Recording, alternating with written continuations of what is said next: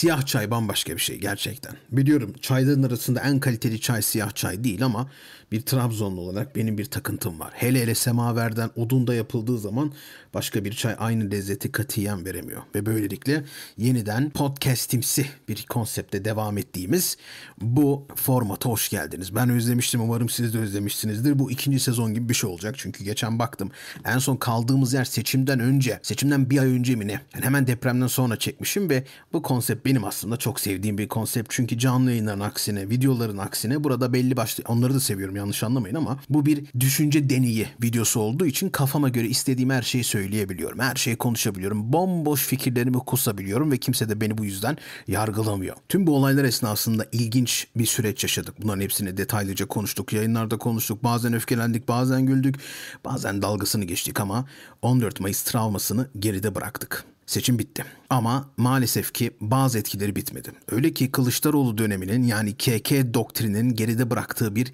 iz, geride bıraktığı bir yara, geride bıraktığı bir cehalet övgüsü, bir cehalete özgüveni geride kaldı ve halen daha mesela televizyonlarda ve işte yüksek rütbeli siyasilerde, gazetecilerde bunları görebiliyoruz. Nedir bu KK doktrini?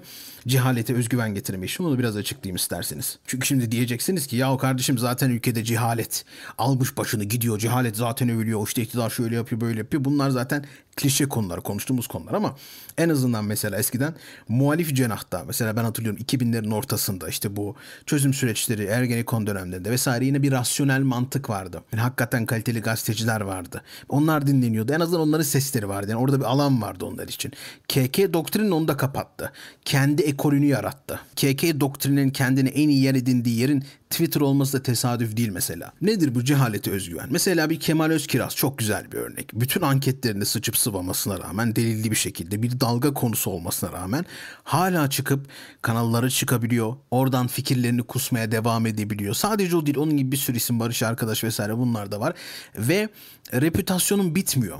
Yani ülkede sıkıntıya uğramıyorsun. Kendini harcayamıyorsun. Yani kredi yani şöyle bir düşün. Finans sistemi düşün bir ülkede ve o ülkenin finans sisteminde mesela krediyi geri ödemediği zaman senin kredi notun falan düşmüyor. Öyle düşün. Yani yine kredi çekebiliyorsun. Durmaksızın kredi çekebiliyorsun. O ülkenin ekonomik durumu ne olur? Bizden beter olmaz. Yok. Ne olur o ülkenin ekonomik durumu? Finans sistemi çalışmaz değil mi? Hani belli bir kredin vardır. Mesela o krediyi harcayamazsın. Ona göre mesela sana güven artar. Ama KK doktrini öyle bir hale getirdi ki işte bu insanlar kaldıkları yerden devam edebiliyorlar ve hiç kimse yargılamıyor. İşin daha da absürtü onlar çıkıp bunca şeye rağmen hedef gösterip bakın orada dedikleri zaman hala bu kitle peşinden giderek evet bakın orada ne var acaba diye peşlerinden gidiyor. Halbuki mesela geçenlerde itiraflar peş peşe geldi biliyorsunuz. Paralar konusunda CHP'nin paraları nereye harcandı vesaire bunların hepsi konuşuldu. Ama benim merak ettiğim bu kısmı değil. Ve biliyorum siz de yoruldunuz artık duymak istemiyorsunuz. Siz um, umursamıyorsunuz artık. Şey çok yaygın. Efendim abi ben siyasete küstüm. Siyasetle alakalı bir paylaşım görmek istemiyorum. Siyasetle alakalı bir şey paylaştığın zaman 15-20 saniye bakıyorum ondan sonra benim için bitti diyen çok insan var. Bunu gayet net anlıyorum. O yüzden sizin için daha çok film işte daha çok böyle entertainment üzerine konuşmak istiyorum ve konuşacağım ileriki dönemlerde ama bazı şeylerin sosyolojik tespitinin de yapılması yapılmak durumunda çünkü yoksa ben kafayı yiyeceğim. Kendi işime saklayamıyorum artık. Yani bu orospu çocukluğunun bir adını koymamız gerekiyor. Ve yanlış okuma ve çıkarım o kadar yaygın ki bakın her insan fikir edinir değil mi? Yani çocukluğumdan beri benim çevremde de siyaset tartışılır. Bu bizde atasporu gibi bir şey. Siyaset, futbol, din. Hani bunlar sürekli tartışılır. Magazin de severiz, dedikoduyu da severiz. Tam böyle to- toplumumuz biz. Herkes konuşur. Bunda da problem yok. Bu aslında iyi bir şey. Sorun şurada başlıyor. Eskiden ben mesela benim için hala bugün bir şey okuyorsun, bir çıkarım yapıyorsun, bir fikir ediniyorsun ama bunu paylaşmadan önce bir 50 kere bir süzgeçten geçiriyor düşünüyorum. Ulan bunu bu acaba mı? Bir dışarıdan bakıyorum? Bir kendimden uzaklaşıyorum. Bir kenara koyuyorum. Bir başkasına çaktırmadan soruyorum falan böyle. Yani bir süzgeçten geçiyor o fikir değil mi? Bu kadar özgüven yok. Bakın bende bile. Şimdi bende bile der ki sen kimsin falan. O tip var ya. Sen kimsin ne sanıyorsun kendini falan böyle. Onların derdi de ayrı. Hani ben de bile derken mesela bu kadar dikkatli bir şekilde yaparken yani dikkatli bir kaynakları ele alırken herkesin dediğine inanmayan, üç kere düşünen birisi olarak bile yani yeterince düşünmüş olursun zaten o manada diyorum. Yine de yetmiyor ama öyle bir nasıl desem sen öyle bir fantastik öyle büyüleyici bir şekilde izliyorum ki onları. Fikrin oluşmasıyla aslında bir fikir de yok ortada oraya da birazdan geleceğim de kafada o şeyin oluşmasıyla bunu yüz binleri paylaşması arasında milisaniye var. Milisaniye. Twitter'da direkt atıyor adam. Biliyorsunuz hani mevcut isimlerini almayacağım şimdi sözde medya kuruluşları 30-40 izlenen falan saniyesini almıyor. Derhal paylaşıyor. Ve bunu da öyle büyük bir gazeteci öyle, öyle bir edayla yazıyorlar kafayı yersin yani. Kemal Kılıçdaroğlu öyle bir şey yaptı ki hani öyle bir özgüvenle paylaşıyorlarken okurken ulan acaba benim bilmediğim bir şey olması gerekiyor değil mi? Yani mesela benim hakkımda sıklıkla hani başkalarından örnek vermemek için kendimden örnek veriyorum. Benim hakkımda veya işte bizim çevremizde olan insanlar hakkında sıklıkla şey örneği verirlerdi ya. Kesinlikle iletişim başkanlığında çalışan bu ekibin Milli İstihbarat Teşkilatı'ndan aldığı bilgiler falan hep böyle uyduruyorlar ya. İşte adam öyle bir yazıyor ki ben bile ki şahıs benim yani. Konuşulan şahıs benim. Ben bile bir düşünüyorum. Ulan acaba Lan oğlum var da benim mi haberim yok? Bu kadar özgüven normal değil çünkü yani öyle bir iddia ediyor ki adam. Yani öyle bir özgüvenle söylüyor ki yani bu normal değil. Bu şey gibi yine bak. Gustav Le Bon diyor da kızıyor bazıları. Le Bon mu kaldı amına koyayım falan diye de. Hani onun bir çıkarım var ya. Böyle en başarılı liderler yarı cahillerdir. Çünkü adamın tamamen bir özgüvene sahip olması için, kitleleri peşinden sürüklemesi için yarı cahil olması gerekir. Yani kendisini hiç sorgulamaması gerekir. Tamamen bir özgüven, tamamen bir iman, tamamen bir olay iman ediyor adam. Siyaseten diyorum. Tamamen bir şey iman ediyor ve kesinlikle gerçek olduğunu inanıyor. İşin daha da komik yanı şu. Bu iman ettiği siyasi görüşü örnek veriyorum size. E, yıllar içerisinde, haftalar içerisinde en azından birkaç dakika içerisinde edinmiyor. Saniyelik saniyelik yani aslında fikirsel değil de dürtüsel hareket ediyor. Aslında mesela dürtüsel olarak senden nefret ettiği an bu, bu arada bunlar şey değil ha böyle sizin gibi kullanıcılar falan filan demiyorum. Sizi aşağılamak için demiyorum onu da. Böyle gazeteciler, kanaat önderleri, sözde yayıncılar falan bunlardan bahsediyorum. E insan bir düşünür değil mi? Ben bu kadar kitleye hitap ediyorum. Bak ben 50 kere mesela bir şey paylaştığım zaman düşünüyorum. Bana mesela çok diyor. Şunu niye paylaş, şunu niye konuşmadın? E, e, bunun bir sorumluluğu var değil mi? Sorumluluğu var. 50 kere düşünüyorum. Ve çevremdeki insanları da kaç kere uyardım. Her boka laf yetiştirmenize gerek yok. Her boku paylaşmanıza gerek yok. Biliyorum bu baskıyı yapıyorlar. Şunu niye konuşmadın, şunu niye yapmadın diye konuşuyorlar ama seni oraya ittirdikten sonra bu sefer de şey diyecek. Aynı adamsa bak aynı adam başkası değil. Aynı adam çıkıp sana diyecek ki niye her şeyi konuşuyorsun? Her bokolog diyecek bu sefer de. Yani onun derdi o seni oraya itmek. Çünkü o zaman hata yapacaksın. Çünkü bir insan her konu hakkında fikir belirtemez. Bilmiyorum demenin de bir yolu olacak. Ben diyorum mesela bilmiyorum bilmediğim konuda konuşmam diyorum. Yayınlarda bazen soruyorum mesela hani bir kaynak falan varsa önerim bir dahaki yayına kadar bakarım öyle konuşurum. Bilmediğim şeye bilmiyorum derim arkadaş. Çünkü bilmediğim bir şey bilmediğimi biliyorum. Yani bilmediğini bilmek güzel bir şey. Çünkü o zaman bildiğini bildiğini de bilirsin. hani bildiğini mesela bir şeyi bildiğini neyi de ölçersin? Bilmediğinden ölçersin değil mi? Şunu bilmiyorum. Demek ki bunu biliyorum. Aslında çok basit bir mantık. Yani bildiğin bir şeyi çünkü nereden biliyoruz bildiğimizi? Her şeyi biliyor olabiliriz bu mantıkla gittiğin zaman. Ama bir şey bilmediğini bildiğin anda ha tamam bu diğer konuyu biliyorum demek ki diyebiliyorsun. Aradaki fark var çünkü. Bunlarda öyle bir şey yok. Çok dürtüsel. Anında böyle anında çat diye atıyor anında çat diye söylüyor böyle ama bu siyasi dehalar da şaşacak bir şey de yok. En iyi yerleri de Twitter bak Twitter en iyi yerleri başka bir yerde yer edinemiyorlar kolay kolay. Twitter'da özellikle niye? Çünkü orada bir siyasi dehalar Twitter'da bir şahsiyet bir bütün bir yek vücut bir entite bir kolektif bilinç oluşturmuşlar. Mesela Rick and Morty'nin bir bölümü var. Bilmiyorum ben izliyor musunuz o diziyi de. Hani bir bölümde Rick bir entiteyle ilişkiye giriyor ve bu entitede bütün gezegeni kontrol altına alıyor. Yani hepsi kolektif bir bilinç oluyor. Tek bir bilinç. Hepsi bir şeyin parçası. Bilmiyorum Türkçesi entite mi? Ne diye çevriliyor? Yani bütün bir toplum tek bir şahsiyet oluyor. Bir kalabalık haline geliyor böyle ama tek. Twitter'da böyle mesela. Twitter'da bir fikir edinilmiyor. O yüzden bunlar çok seviyor siyasi dehalar. Giriyorsun böyle e, bir şey kar topu atar gibi çat diye bir şey atıyorsun. O dönüyor dönüyor dönüyor dönüyor dönüyor. Bayağı böyle bir çığa dönüşüyor. Saçma sapan bir şey atman yeterli. Sürekli aynı şeyi tartışıyorlar. İşte Türk erkekleri böyle. Türk kızları böyle. Şu şöyle. Sikim sokum. Her sene birbiri cyclos gibi böyle bir döngü gibi birbirini sürekli tekrarlayan söylemler. Aynı kişiler. Aynı söylemler. Aynı tweetler. Hatta aynı klipler. Bir klibi kaç kere gördüm bilmiyorum. Bilmem ne klibi gündem oldu. Aynı klipler sürekli böyle dönüyor dolaşıyor. Aynı şeyi tartışıyor. Orospu çocuğu. Ve öyle bir enerji harcıyor ki onu amına koydumun oğlu. Başka bir işin yok mu senin? Bir kereden sonra insan yani bir tartışma bir kere bir tekrar yapmazsın değil mi biriyle? Mesela birinin bir huyuna kızarsın.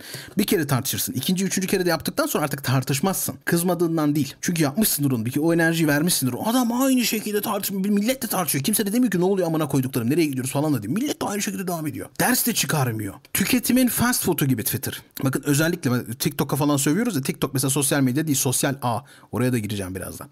Mesela Instagram'a falan çok dalga geçiyorlar. Facebook lafı. Facebook'un taşşağını yiyin. Bakın Facebook'un taşşağını yiyin siz yine. Twitter çok kötü. inanılmaz kötü ya. Öyle bir böyle bir no, be adam sıçıyor ya fikir fikir üretmiyor sıçıyor sıçıyor bak bildiğini sıçıyor Adam sıçıyor, sıçıyor fikir diye. Çıkarım yapıyor. Ya geçen yine okudum bir tane.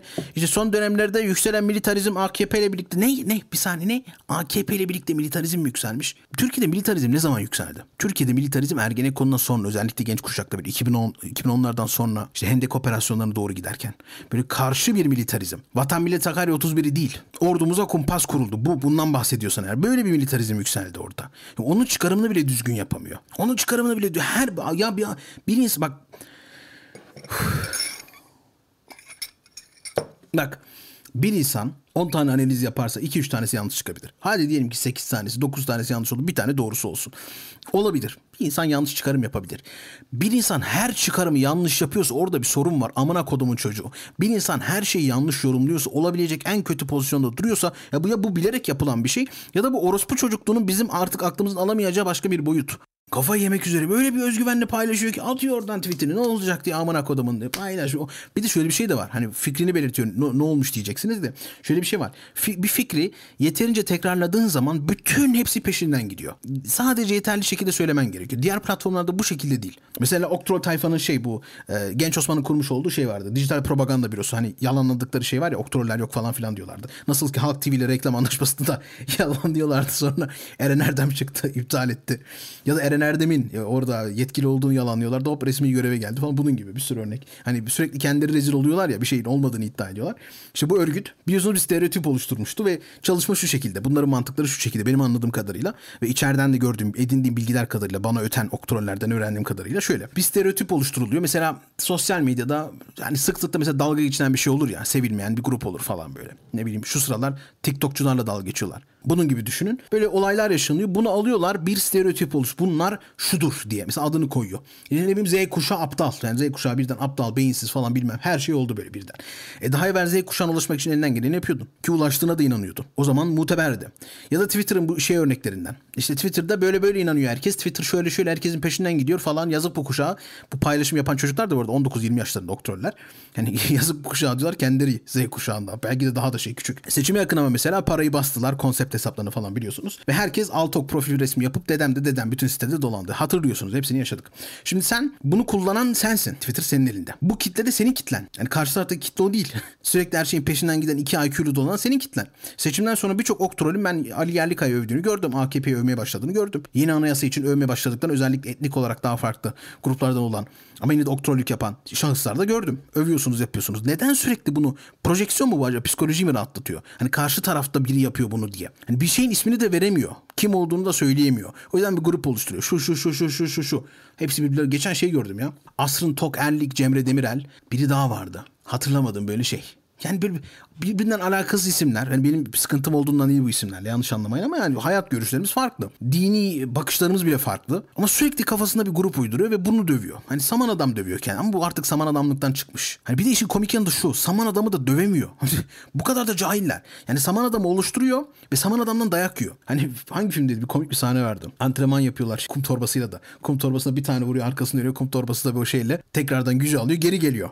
Sonra buna sırtından vuruyor ve kum torbasından dayak yemiş oluyor. Böyle yani klasik Looney Tunes şeyleri. Olur ya hani kendi yaptığın kuyuya kendin düşmek falan gibi. Kendi kazdığın kuyuya kendin düşmek. Oktrollerde sürekli kendi oluşturdukları şeyden dayak yiyorlar. Ama işte cehaletin bir özgüveni var. Hani bu ödüllendiriliyor. Bu ödüllendiriliyor bu ülkede. Hani bu şekilde cahil olmak, fikir sıçmak, efendim kandırılıyorsunuz, Cambridge Analytica'ydı, şuydu buydu, bunun gibi 50 bin tane daha komplo teorisi sıçmak ödüllendiriliyor ülkede. Çünkü bak şunu da fark ettim. Mesela bazen daha yetkili insanlarla Space'ler, daha, daha ciddi Space'ler falan yayınlar yapıyoruz ya hani buradan fikirler paylaşılsın diye. Adam memnun olmuyor tatmin etmiyor. Daha fazlası yok mu bunun? Bu burada bir şey söylemedi ki falan modunda. Mesela bir, ortada bir realite var değil mi?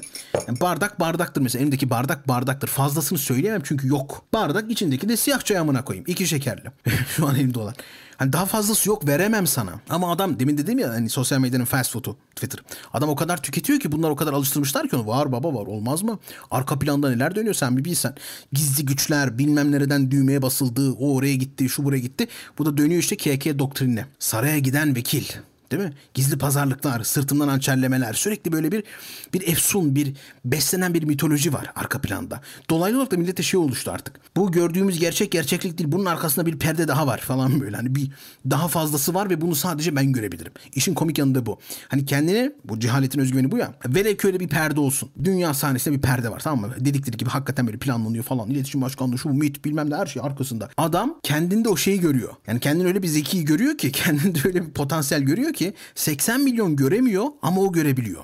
Bu da onu özel yapıyor. Özel olduğu için de hani kimsenin göremediği şeyi gördüğü için de bu kadar adam binlerce yüz binlerce adam göremiyor. Milyonlar göremiyor ama kendi gördüğü için de bu ona bir özellik verdiği için de artık bir Mehdi kompleksi yani çok da şeyler.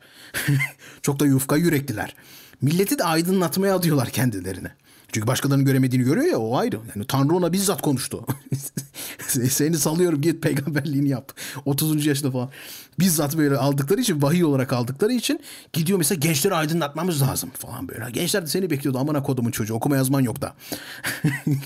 gençleri aydınlatmamız lazım. Şunu düzeltmemiz lazım falan. Neyi düzeltiyorsun diye bakıyorsun. Ortada hiçbir şey yok. İşte bu KK doktrinin en önemli faktörü bu. Hani parti içi yapılan antidemokratik tavırlar falan bunu, bunların hepsini geçin. AK Parti'nin gölgesinde, AK Parti iktidarının gölgesinde bir neo AK Particilik bu zihniyet olarak. Fark ettiyseniz orada ciddi paraleller var. Yani orada da bir komplo teorisi aman sizin bilmediğiniz şeyler var işte ne bileyim Sabetaylar Yahudiler dünyayı yöneten orada da o var ya aynısını burada da KK yaptı. Mesela ok troller şu bu falan anlatıyoruz ya burada ak trollerin kopyası mesela o da. Önce iktidar yapıyor çünkü şöyle bir anlayış var. KK'nin altında. Benim anladığım ve dinlediğimden yani CHP'de görev almış insanlardan dinlediğim kadarıyla da bunu yorumluyorum. Yani bu benim dışarıdan görüp de sıçtığım bir fikir değil. Şöyle bir zihniyet var orada. Belki yaptıklarımız yanlış ama iktidar bunu yaptığı için bak iktidar bunu yaptığı için bizim de bunu yapma lüksümüz alanımız var. Çünkü orada bir çizgi aşılıyor. Ve iktidarla mücadele edebilmek için bizim de bunu yapmamız gerekiyor. Mesela örnek vereyim. İktidar yolsuzlukta kuvvetleniyor, güçleniyor, kendi medyasını oluşturuyor. E ne yapmamız gerekiyor? Bizim de aynı yoldan gitmemiz gerekiyor. Mesela işte Tuncay Özkan'ın kurmuş olduğu medya yapılanması nasıl oldu? Partiden verildi para. Herkes biliyor bunu. Partiden parası verildi. Para, para işletti. inşaatta şurada burada. Sonra çevirdiler parayı medyalarına yatırdılar. KK doktrini bu. AK Parti'nin şekillendirmesi muhalife, muhalefeti. Yani ideal muhalefet bu. Çünkü Aynı şeyleri yapan bir muhalefet seni bir şeyle suçlayamaz mesela. Aynısını sen de yapıyorsun diyecek. Dolaylı olarak da suçun kabulü. Suçun toplum tarafından. Yani suç dediğim de bu arada hani sadece kriminal vaka olarak falan demiyorum. Hani etik olarak da yanlışlar. Yanlışların kabulü daha doğru. Yeni norm, yeni normlar. Pencere, yeni Overton penceresi. Velhasıl KK doktrini bu. Bu yeni anayasada da gördüğümüz şey bu ya. Herkes bir atladı. Yeni anayasada yeni anayasa. Ya bırak kardeşim. Mevcut anayasa bir işletilebilsin. Senin haddine değil. Geçen bölümlere gittik yine. İkinci bölümde mi? Üçüncü bölümde mi ne bu konseptin? Bu serinin. Ben demiştim yine hani anayasayı kim tartışıyor? Ali Babacan falan çıkmıştı o dönem. Bak seçimden önce sen niye anayasayı tartışıyorsun? O da ayrı bir sikim, ayrı bir saçma sapan bir konu. Eleştirdiğim zaman da e, hepsi ayağa dikiliyordu. Yeni anayasa hemen dizisini falan da yaptırdılar şeyde. Kanal D'de. Demirören'in ya. Tek telefonla yapıyorlar o şey biliyorsunuz. Demirören direkt iktidarın yani. Direkt iktidarın hatta direkt yani Beştepe'de böyle tuvalete gittiği zaman orada bir özel telefon var Demirören için. O kadar şey yakın. Hemen dizi yaptırdılar bunları ama şey dizisi yaptırdılar böyle daha sol. Ne bileyim seküler muhalif insanlara hitap. Kanal D'nin görevi o biliyorsunuz. Kanal D'nin CNN Türk Kanal D falan. Bunların görevi. A Haber'in, ATV'nin falan ulaşamadığı yerlere burada ulaşmak. O yüzden mesela Demirören'e pardon Doğan Holding'e çökmek bu kadar önemliydi bunlar için. Hani medya ağını büyütmek için değil. O sayılara bunlar da ulaşır. Gri propaganda yapmak için. Kanal D'nin amacı gri propaganda. CNN falan da öyle. Gri propaganda. Yani sendenmiş gibi bilmeyenler için gri propaganda. Sendenmiş gibi görünen ama senden olmayan propaganda. Bir de beyaz kara propaganda falan da var bilirsiniz onları. Hemen bir dizi yaptılar. Hemen kim vardı orada? Yılmaz abim falan böyle. Biz de böyle anlattığımız zaman işte bunlar araç. Bunların önünü almamız gerekiyor. Mesela 80 darbesi hakkında anlatılanları realist olmamız gerekiyor. Yalanlara müsaade etmememiz gerekiyor. Masalları düzeltmemiz gerekiyor. Dediğimiz zaman da bize küfürler, kıyametler ediyorlar da şimdi görüyorsunuz sonuçlarını. Aynı şekilde Yılmaz Güney için de görüyorsunuz sonuçlarını. Bunların hepsi bir alettir, bir aparattır. Azıcık zekanız olsa daha evvel de bir anayasa süreci yaşadık biz 2010'larda. Paralellikler görebilirsiniz. Yani okuma bu kadar zor değil. Hani bakmayın bunlar çok aptal beyinsiz. Biz de çok zeki olduğumuzdan değil. Yani okuma yapmak, açık kaynaktan okuma yapıp fikir üretmek bu kadar zor değil. Ben Nostradamus muyum? Hayır açık kaynaktan bakıyorum. Karşılaştırdım. Genelde anlatıyorum size. Bak şurada şunu okudum. Lan böyle mi olacak acaba diye. Hani bazen yayınlarda konuşuyorum bile. Bazı öngörülere şahitsiniz birebir. Kemal Eskiraz gibi tuvaletteyken tweet atmıyorum ben. Yayınlarda şahit oluyorsunuz. Lan acaba şöyle mi olacak böyle mi gidecek falan diye birlikte konuşuyoruz. Şu an yaptığımız gibi mesela. Ama bu propagandaya ara verildiğini gördün. Niçin işte iktidarla küçük orta arasında bir kavga oldu. Bunu da hallettiler anladığım kadarıyla. Bu AYM krizini çözdüler. O gün Samast üzerinden, davası üzerinden çözüldü bu. Ee, silahlı örgüte üye olmakla işlenen suç kısmında Anayasa Mahkemesi bir kanunu iptal etti. O şekilde çözüldü o mevzu. Yine bu, ha bunu da duyurmuş olalım buradan. Şey düşünüyorum. Taht oyunları bittiği için taht oyunlarına alternatif konsepte yani alternatif yanlış. Çünkü Sedat Peker'e şeylerin alternatif değil. Benzer, taht oyunlarına benzer bir yeraltı suç örgütleri, suç örgüt devlet mafya siyaset arasındaki özellikle son 4-5 seneyi inceleyen bir seri yapmayı düşünüyorum. İsmini falan duyuracağım vakti geldiği zaman. Önce bir tarikat serisi bitecek önümüzdeki haftalarda. Ondan sonra bu seriye de gidecek. Bunu da buradan söylemiş olalım. Bu dosya bilgi olsun buradan. Yeni anayasaya karşı duruş. Geldiği zaman direkt şunu söyleyeyim. Şunu buradan kayıt alın. Kenara koyun. Yeni anayasaya karşı benim duruşum şudur. Gerici bir güce karşı yapılabilecek en ilerici hareket mevcut statükoyu korumaktır. Bak bunu seçimden önce dedim. Yine söylüyorum ve devamlı bir şekilde söyleyeceğim. Türkiye'de şu anda anayasayı değiştirecek, Türkiye şu anda anayasayı değiştirecek bir lükse sahip değil. Türkiye'de şu anda anayasayı değiştirip de işleyebilecek bir kapasite de yok siyasiler açısından diyorum. Kadro da yok. Mevcudu işleyemiyor adamlar daha ya. Mevcudu işlemeyi beceremiyorlar. Daha gördük ki Somali Cumhurbaşkanı elin Somalilisi geliyor. Burada kuruyu öldürüyor. Siktir olup gidiyor. Kimdir arada parayla marayla ne döndü. Bunları da ileriki günlerde öğreneceğiz. Daha bunu beceremiyorsun sen. Bunun gibi daha bir sürü faili meçhul diyeceğimiz artık. Olaylar var. İntihar diye yayıyorsun bunu ama aklın fikrin hala yeni anayasayı değiştirelim. E, vatandaşlık tanımı. Yani bir, o, o zaman rahat edecek. Yani vatandaşlık tanımı değiştiği zaman rahat edecek. Yani buydu bizim bütün derdimiz. Ne oldu ama şimdi? Can Atalay mevzusu. 80 darbe anayasasını birlikte bu kadar söven adamlar hepsi dedi ki anayasal hakkı, anayasal hakkı. E, gerizekalı zaten biz bu yüzden anayasayı savunuyorduk. Meşruluğunun altı kazılmasın diye.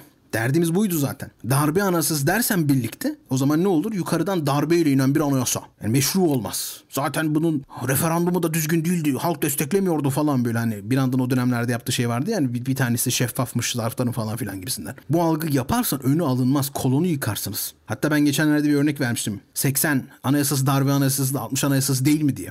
Hemen çıldırmışlardı. O yasa çok iyi falan demokratik ulan ben onu mu diyorum geri zekalı. Ha demek ki bu şekilde anayasa yapılabiliyormuş. Bahsettiğim o. Ama kime konuşuyor? Bazen diyorum hakikaten maymunlara, primatlara konuşuyoruz. Vallahi billahi. Seçim dönemi şeyi unutamıyorum ya. Hakan abi de oğlum siz benimle dalga geçiyordunuz. Hakan abi Hakan abi diye. Editler Hakan Fidan editleri falan. Yani mizah, mizah siz yapıyorsunuz. Ben ben uydurmadım o mizahı. Ben uydursam suçlu ben olayım. Siz uydurdunuz dalga geçtiniz benimle Hakan abi diye. E ben de katıldım Hakan abi falan diye. Ben de şaka yaptım. Abi adamlar bunu aldılar. Ekşi Sözlük'te iki sayfa entry girdi adam. Bir tane bilmem ne sikim artık yayıncı mı ne boksa. Bunu alıp paylaştı ve RT'leyip yaydılar bunu. Ciddi alıp itiraf etti ağzından kaçırdı lan. Twitter'da ağzında kaçırılır mı? Gerizekalı tweet atıyorsun lan. Ağızdan kaçırdı. Ne sanıyorlar acaba? Öbürünüz istihbaratçı mı görmediniz? Nasıl bir şey sanıyorsunuz bunu? Yok amına koyayım mahir kaynak. Allah'ım ya. İşte ama şempanzelere hitap ettiğimiz için düştüğümüz durum bu. O zaman da ben ne anlatmaya çalışıyordum? Ha deprem bölgelerine çok dikkat edilmesi gerekiyor. Yoksa oradaki öfke ters tepebilir. Orada ciddi bir öfke vardı iktidara. Buraya çalışılması gerekiyor diye üstüne basa basa demiştim. Ne oldu ondan sonra şeyi çevirdiler. İktidar oraya şeyi yaptı. Yatırımını yaptı. Bakın geleceğe yönelik biz burada işte binalar, konutlar yapıyoruz falan filan. E, muhalefet yok bunlar yapamaz bunlar geri zekalı diye orayı da ters çevirmeyi başardılar. Mesela burada da uyarmıştık. Ne demiş mesela? Çoğu siyasetçi devlet adamı edasına bürünecek. Günlük hamaset siyasetten uzaklaşacak falan demiştim. Orada da linç etmeye kalktı yine siyasi Ha, hepsi o, o, o boyuta girdi. Bütün adaylar oraya girdi. Suçun meşruluğunun kabul edilmesi. Mesela Dilan Polat'ta gördüğümüz o değil mi? bir şey gündem edil bak yine şey yine Twitter'da burayı da bağlayabiliriz Twitter hakkında konuştum ya demin. Twitter'da bunun suç olduğu söylendikten sonra aa bu suçmuş dedi millet. Çok ilginç değil mi? Yapıyor zaten açıkça yapıyor insanlar. Suçlar açıkça işleniyor. Ama herkes bunu demediği sürece veya güçlü bir şekilde bu pompalanmadığı sürece gündeme halk bunu kabul etmiyor. Pardon tam tersine halk buna tepki vermiyor, kabul ediyor. Yani ben bir suç işleyip bunu paylaşabilirim ve halkın çoğunluğu bunu kabul eder. Birileri çıkıp tepki vermediği sürece. Bu çok garip. Bu insanların yaptığı da bu suçu açıkça gösteriyorlar mesela. Niye Instagram'da paylaşıyorlar? Çeteler mete var ya. Niye bunlar sana mı ya sosyal medyadan paylaşıyor?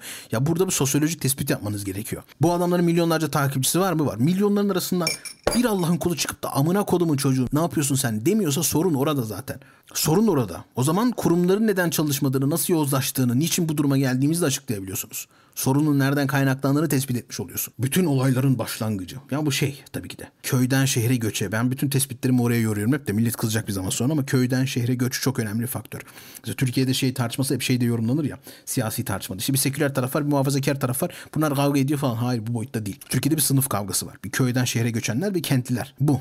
Bu iki grubun kavgası var. Kentlilerin genellikle seküler olması bir şey değiştirmiyor. Kentli muhafazakarlar da var. Mesela Necip Fazıl gibi Peyami Sefa gibi bunlar niye farklı duruyorlar muhafazakar cenahın içerisinde? Değil mi? Onlar orada bile farklı duruyorlar. Farklı bakılıyor bunlara. Orada bir şey var. Köylülükten utanma kısmı. Bu burada kentlinin de suçu var mıdır? Mutlak vardır. Bakış açısından baktığı zaman. Köylülükten utanılır böyle. Normalde köylerin bilirsiniz kentlere evrilmesi gerekir. Kentlerin şehirleri falan filan böyle büyümesi gerekir.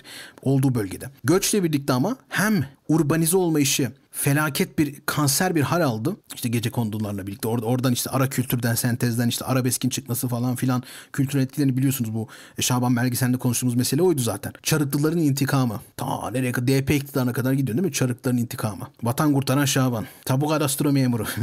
ya da Zübük. Mesela Zübük de çok iyi bir eser aslında da o kadar klişe içi boşaltıldı ki yani konuşmak e, insan şey yapıyor artık eleniyor konuşmaktan. Aslında bu klasikleri konuşmak lazım. Zübük, Deli Deli Küpeli falan bu, bu filmleri, tiyatroları, romanları, edebiyatı da konuşmak gerekiyor. Biz belki de ana hatayı burada yapıyoruz. Çok fazla şey varsayıyoruz. Yani muhabbet esnasında herkes biliyor zaten diye. Böyle bir renesans mı yaşatsak ne? Tekrardan mı işlesek? Adapte mi etsek? Nasıl yapsak bilmiyorum. Ama o, o oradaki fikri anlıyorsunuz. Yani o şehre gidiyor ve o şehirliden, o kentli olmaktan bir bir öfke, bir nefret var. Kentten intikam almak. Muhafazakarın kafasında bir kentli imajı var. Kentlinin imajında bir muhafazakar imajı var. Muhafazakara göre yani köyden, muhafazakar demek de yanlış sürekli muhafazakar deyip duruyoruz. Yani köylü olması adam eşittir muhafazakar değil. Yaygın olsa bile. Veya ne derece muhafazakar, ne derece ahlaklı. Yani sözlü olması yetmiyor. Ahlak öyle bir şey değil. Komplike konular biraz ama köylü bir insan için ya ve köyden geçen eski nesilden bahsediyorum. Köyden geçen bir insan için mesela araba çok önemli. Araba hayati bir şey. Araban varsa sen o bölgenin kralısın. Mesela TOG'un bu kadar, TOG değil de yani TOG'dan ziyade arabaya hasret. Arabaya bu kadar tapınırcasına sadece şey değil abi o hani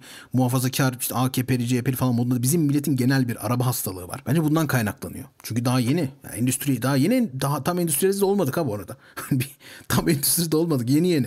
Bir yüzyıl geriden geliyoruz. Araba çok önemli. Araba hayati bir öneme sahip. Tapınırcasına. İşte sadece şey değil bu tokmok bunu öyle açıklıyorum da araba satın almak statü olması falan başka dünyanın hiçbir yerinde bu kadar takıntılı değildir insanlar araba konusuna. Ve şu anki ekonomik kriz durumundan da bahsetmiyorum. Daha önceden daha kolay, daha imkanlı şekildeyken de böyleydi. Araba çok önemliydi. Bence bu bundan kaynaklanıyor. Mesela şehirde müteahhit olarak yaptıkları devasa binalar, bilmem kaç katlı gökdelenler, devasa AVM'ler. Niye? Bu ondan intikam almak kentten. Bak ben daha kentliyim. Yeni kent, yeni şehirli benim. Ve şehirli olmanın gereksinimleri de işte bunlar. Daha büyük binalar, daha büyük AVM'ler, daha geniş yollar. Bu genetik kodlardan kaynaklanıyor. Diğer başka bir olay mesela yol. Değil mi? Yani yol. Yol medeniyet demek. Mesela köye yol gitmesi demek medeniyet demek. O yüzden bu kadar yol üzerinde propaganda yapılıyor. Bakın yol yaptık, bakın yol yaptık. Bir de dalga geçiyor millet. Yol yapmasıyla propaganda yapıyor adam 20 senedir falan diye dalga geçiyor bir de millet. Ulan doğru bomboş bir propaganda onunki. Hani komik duruyor dışarıdan başka ülkelerden baktığın zaman. E şunu niye sorgulamıyorsun? Bu elemanlar gelene kadar niçin bu altyapı yapılmamıştı? Burada da bir eleştiri yapmak gerekiyor. Yani mevcut elitlerin de bir eleştiri gerekiyor. Gerçi mevcut elit dediğimizde kim kaldı onlardan geriye? Tayyip Erdoğan'la Kılıçdaroğlu. Türban meselesi konuşuyor. Kimsenin sikinde değil falan. O dönemki gibi. Onlar hala kafalarında böyle şey 28 Şubat şeyde öyle tam bir türban kavgası dönemi ama kimsenin burada değil artık. Çünkü niye mesela bakıyorum ben çok iğrenç bu arada da. Mesela pelikancı bazı gruplar kız kapalı, kız türbanlı ama işte Atatürk resmiyle şey yapıyor. Yani partide değil. Atatürk'ün resmiyle işte atam izindeyiz falan gibisinden bir şey paylaşıyor.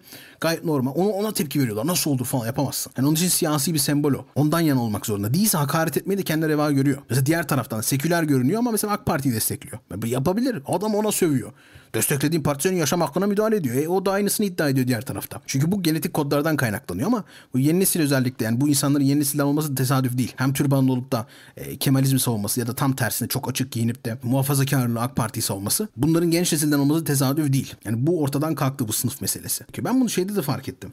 Muhafazakar erotizm. Nerede biliyor musunuz? Özellikle mesela bir kız vardı adını unuttum. Sürekli Twitter'da haber yapılıyordu önümü düşüyordu. Kızın diyeceksiniz ki yani özelliğine. Özelliği tıpkı Instagram'da falan sıkça gördüğünüz gibi işte kendi sergilemesi böyle erotik hareketlerde bulunması. Kızın bütün meselesi bu. Tek bir farkı var. Kız kapalı. Ve bu yüzden inanılmaz bir etkileşim alıyor. Binler, yani binlerce kişinin arasında inanılmaz bir etkileşim alıyor. Bu arada kapalı derken yani hanımlar daha iyi bilir. Ben tam şey bilmiyorum. E, terimlerin adı nedir diye. E, bildiğimiz türban falan gibisinden değişik bir şey var böyle. Bone gibi bir şey var kafasında. Hani değişik bilmiyorum nasıl tanımlanır. Fiziğini belli edecek şekilde giyiniyor ve bilerek yapıyor yani. Bu gayet malum bir şekilde. Çünkü kontrast var orada. Hani hem o hem o olmaz. Ama inanılmaz etkileşim oluyor. Ve sadece şey değil. Abi tepki veriyor millet onunla. Ha değil. Binlerce, yüz binlerce beğenisi, takipçisi de var. Yani bunu onaylayan, seven, takip eden ve daha fazla görmek görmek isteyenler de var. Hani kendi içerisinde bir erotizm de oluşturdu bu. Muhafazakar erotizm. Sonra birden kesildi bıçak gibi bu kızın haberleri. Ben de geçen merak ettim. Ne alaka falan var. Böyle bir şey var. Ne oldu buna gibisinden. Linç etmediler bunu. Hayırdır. Şaşırdım böyle. Meğerse açılmış. Meğerse açılmış. Yani türbanı bıraktığı zaman ilgi çekici olmuyor artık. Bitti. Muhafazakar erotizm. Nereden kaynaklanıyor bu acaba? TikTok'ta hep böyleymiş. Ben bilmiyordum. Abi daha çok var falan diye paylaştılar. Hep, orası hep öyleymiş. Bu son dönemlerde bir tane daha böyle göğüslerini sergileyen bir kadını aldılar ya müstehcenlikten falan. O zaman bütün millet fark etti ama bu yaygınmış zaten TikTok'ta. Özellikle TikTok'ta. Diğer platformlarda şeyler belli. Bu erotik içerik üreten hanımefendilerin hayat görüşleri belli. Bir de uymuyor tabii birbirine. Orada bir tezat da var. Çünkü şeylerde de bunu fark ettim. Nereye? Dizilerde de bunu fark ettim. Fark etseniz gitgide mesela daha başörtülü karakterler falan filan yer alıyor. Daha aslında halktan karakterler yer alıyor. Daha dışarı çıktığı zaman göreceğin karakterler yer alıyor artık. E, bu büyük tepki alıyor muhafazakar cenahtan ama tepki almasının sebebi sanırım şu. İlk defa böyle daha kendinden profiller görmeye başlıyor ve bunu yediremiyor. Çünkü biz erotizmi ilk defa Türk halkı olarak istesen muhafazakar ol, seküler ol. Biz ilk defa erotizm görmüyoruz. Yani Yeşilçam'da yapılanlar falan malum. Dizilerimizde neler oluyor neler. Tepki veren var mı? Yok. Teyzeler izliyor oturup hiç tepki vermiyor. Umurlarında olmuyor. Niye? Çünkü sanırım olayın esansı burada. Bizim izlediğimiz karakterler hani genelde holding sahibi falan ya. Hani sınıf olarak üst bir sınıf. Yalılarda oturuyorlar holding sahipler. Bizden değiller yani. O bizde bağ kuracağımız bir şey yok. Biz eğleniyoruz. Tıpkı e, o dönemki şey tiyatroda gibi. Hani komedi dell'arte'den önce tiyatroların yapıldığı gibi. Efraim Lessing'in şeyi vardır. Kuralı vardır. Drama ancak yüksek soyluların hikayeleri olur. Niye? Çünkü bir düşüş olması gerekiyor. Mesela adam kralın oğlu. Değil mi? Düşüyor mesela şey oluyor. Ne? Köle oluyor. Mitoloji de buradan besleniyor. Yani düşmesi gerekiyor. Ortalama bir kölenin başka bir yere varmasını kimse şey yapmıyor, umursamıyor ama. Önemli olmuyor. Buradan kaynaklanan bir şey. Ve Hollywood'da da bir zamanlar böyleymiş. Yani Jön sistemi mesela. Yine aynı şekilde Golden Age'den, Hollywood'un altın döneminden. Bizim devraldığımız bir şey. Jön. Sinemada belki yok ama televizyonlarda hala dizilerde Jön tanığı var bizde. Yani olabildiğince normal halka benzemeyen insanlar. Yani tabii güzel insanlar, boylu, postlu falan bunlar hepsi ayrı konular. Ama halktan olan şeyler değil. Yani bu işte yalılarda takılmak falan filan. Yani bunların hayatları normal halkta olan bir hayat biçimi değil. Şimdi son dönemde anladığım kadarıyla bu değişmeye başladı. Bu karakterler daha hani belki bu diziler tam olarak tutturamıyordur onu bilmiyorum. İzlemedim çünkü sadece fragmanlarını görüyorum sürekli. Daha muhafazakar karakterlere yer vermeye başlıyor. Hatta çatışmalara yer vermeye başlıyor. Yani seküler aile, muhafazakar aile diye böyle tartışmalar da var. Buna da girmeye başladı. Doğru ya da yanlış. İleriki dönemde bu artacaktır. Ve tepkiler de artacaktır. Çünkü dediğim gibi daha önce şeyde de böyle. Mesela bu kadar erotik içerik üretildi değil mi? Bu kadar erotik yani internet kaynıyor. Hiçbirisinde bir şey olmamıştı. Bir tane muhafazakar görünümlü kadın TikTok'ta bu bir de göğüs açma işi yaptı. Yani bir tamamen de açmadı. Ucundan gösterdi diyelim. Onu yaptı hemen alındı ve peşi sıra başkaları da alınmaya başlandı. Bak o tetikleyebildi. Çünkü o yapamaz. O evdeki kadın. O bizdeki kadın. Bizden yani muhafazakar. Biz bildiğimiz kadın. Diğerleri yabancılar gibi garip yani izliyoruz evet. Değil mi? Onlar garip yabancı böyle. Onlar yapabilir. Onların böyle işte seks sahneleri falan olabilir. Yani dizilerde falan. O kadar tepki verdiğimiz bir şey değil. Zaten bizden değil ki yani. Neyine tepki verecek? Onu tiyatro izler gibi izler bizim insanımız. Ya bu o kadının yaptığı ne ki? Hani 10 bin katını bizim işte Instagram'da adlarını bilmiyorum hanımefendinin kusura bakmasın. Oradaki hanımefendiler ama seküler hanımefendiler yapıyorlar. Kimsenin umurunda olmuyor. Hatta birçoğu izliyor geçiyor. Ama mesela o karakterin başörtülü olması bunu yaparken ya da muhafazakar bir tipte olması, sınıf olarak o sınıftan olmaması o zaman tepki çekiyor. O zaman hayırdır lan oluyor birden. Onun peşi sıra mesela diğer seküler görünümlü içerik üreticilerinin diyeyim artık nasıl adlandıracağız bilmiyorum bunları da. Bu tarz hanımefendinin alınması da buna bağlı. Hani bak siz öyle bir şey yaptınız ki bizimkiler etkilemeye başladı.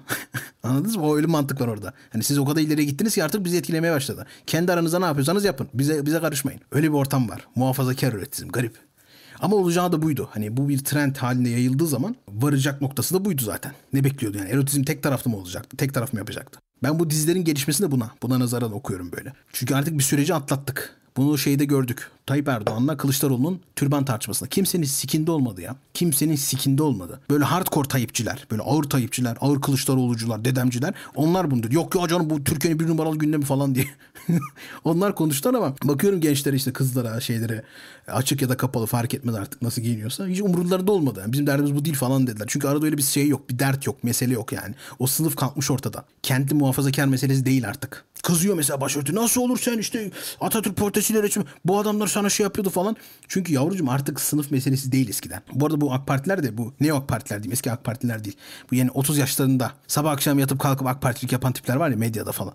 Genelde işte Albayrak grubunda olur bunlar. Erdoğan başarılı olduğu kısmı da şey yanlış okuyorlar. Mesela Erdoğan meşhur şey hikayesi var ya genel eve gitmiş oradaki kadınlara dedim bize oy verin refah döneminde falan. Yani orada mevzu muhafazakar olmak değil. Bir alt kesim var sınıfsal olarak daha fakir bir kesim var. Bir de üst tabaka var. Bunlara karşı mücadele eden bir tip olarak çıktı. Ben ne, ne, ne Tayyipçiler tanıyorum. Adam üstü başı dövme, alkolden yani ay yaş dolanıyor adam. Tayyip Baba aşağı, Tayyip Baba yukarı. Yani o sosyolojisi onun farklı o mevzun. Artık böyle okumak da olmuyor. O yüzden böyle seçmen olduğu gibi diğer taraftan türbanlı kızlarda mutlaka gidip şeyi destekleyecek diye bir şey yok. AK Parti destekleyecek diye bir şey yok. Burayı açtık. Ve bu artık medyaya yansımaya başladı. Bana sorarsanız. Dizilerde görüyoruz. işte TikTok'ta şurada burada bu erotizm kısmında da bunu görmeye başladık. Bu gitgide artacaktır. Bugün de şeye döndüm ben değil mi? Bu kadar çok konuşacaktım ama tutuklamalar olduğu için gözlemlerimi paylaşmak istedim. Azgın Gece Editörü. Biliyor musunuz onu? Azgın Gece Editörü. Nefesleri kesti. Cesur pozlar. Parmakları ısırttı. Yürekleri hoplattı. Nefesleri kesti. Sik de kurtul amına koyayım yani. Orası bu çocuğu sik de kurtul yeter daha. Sabaha kadar kaç tane paylaşım yapıyor. Kadına parmakları ısırttı. Nefes kesti. Şöyle yaptı böyle yaptı. Ulan yani bu kadar da azgınlık fazla. Neyse. Neyse Oda TV dava açabilir mi? Arkadaşlar kendinize iyi bakın sizi seviyorum. Yeni sezonu açtık. Bundan sonra inşallah her hafta bu şekilde bu konsepte video gelecek. Görüşmek üzere.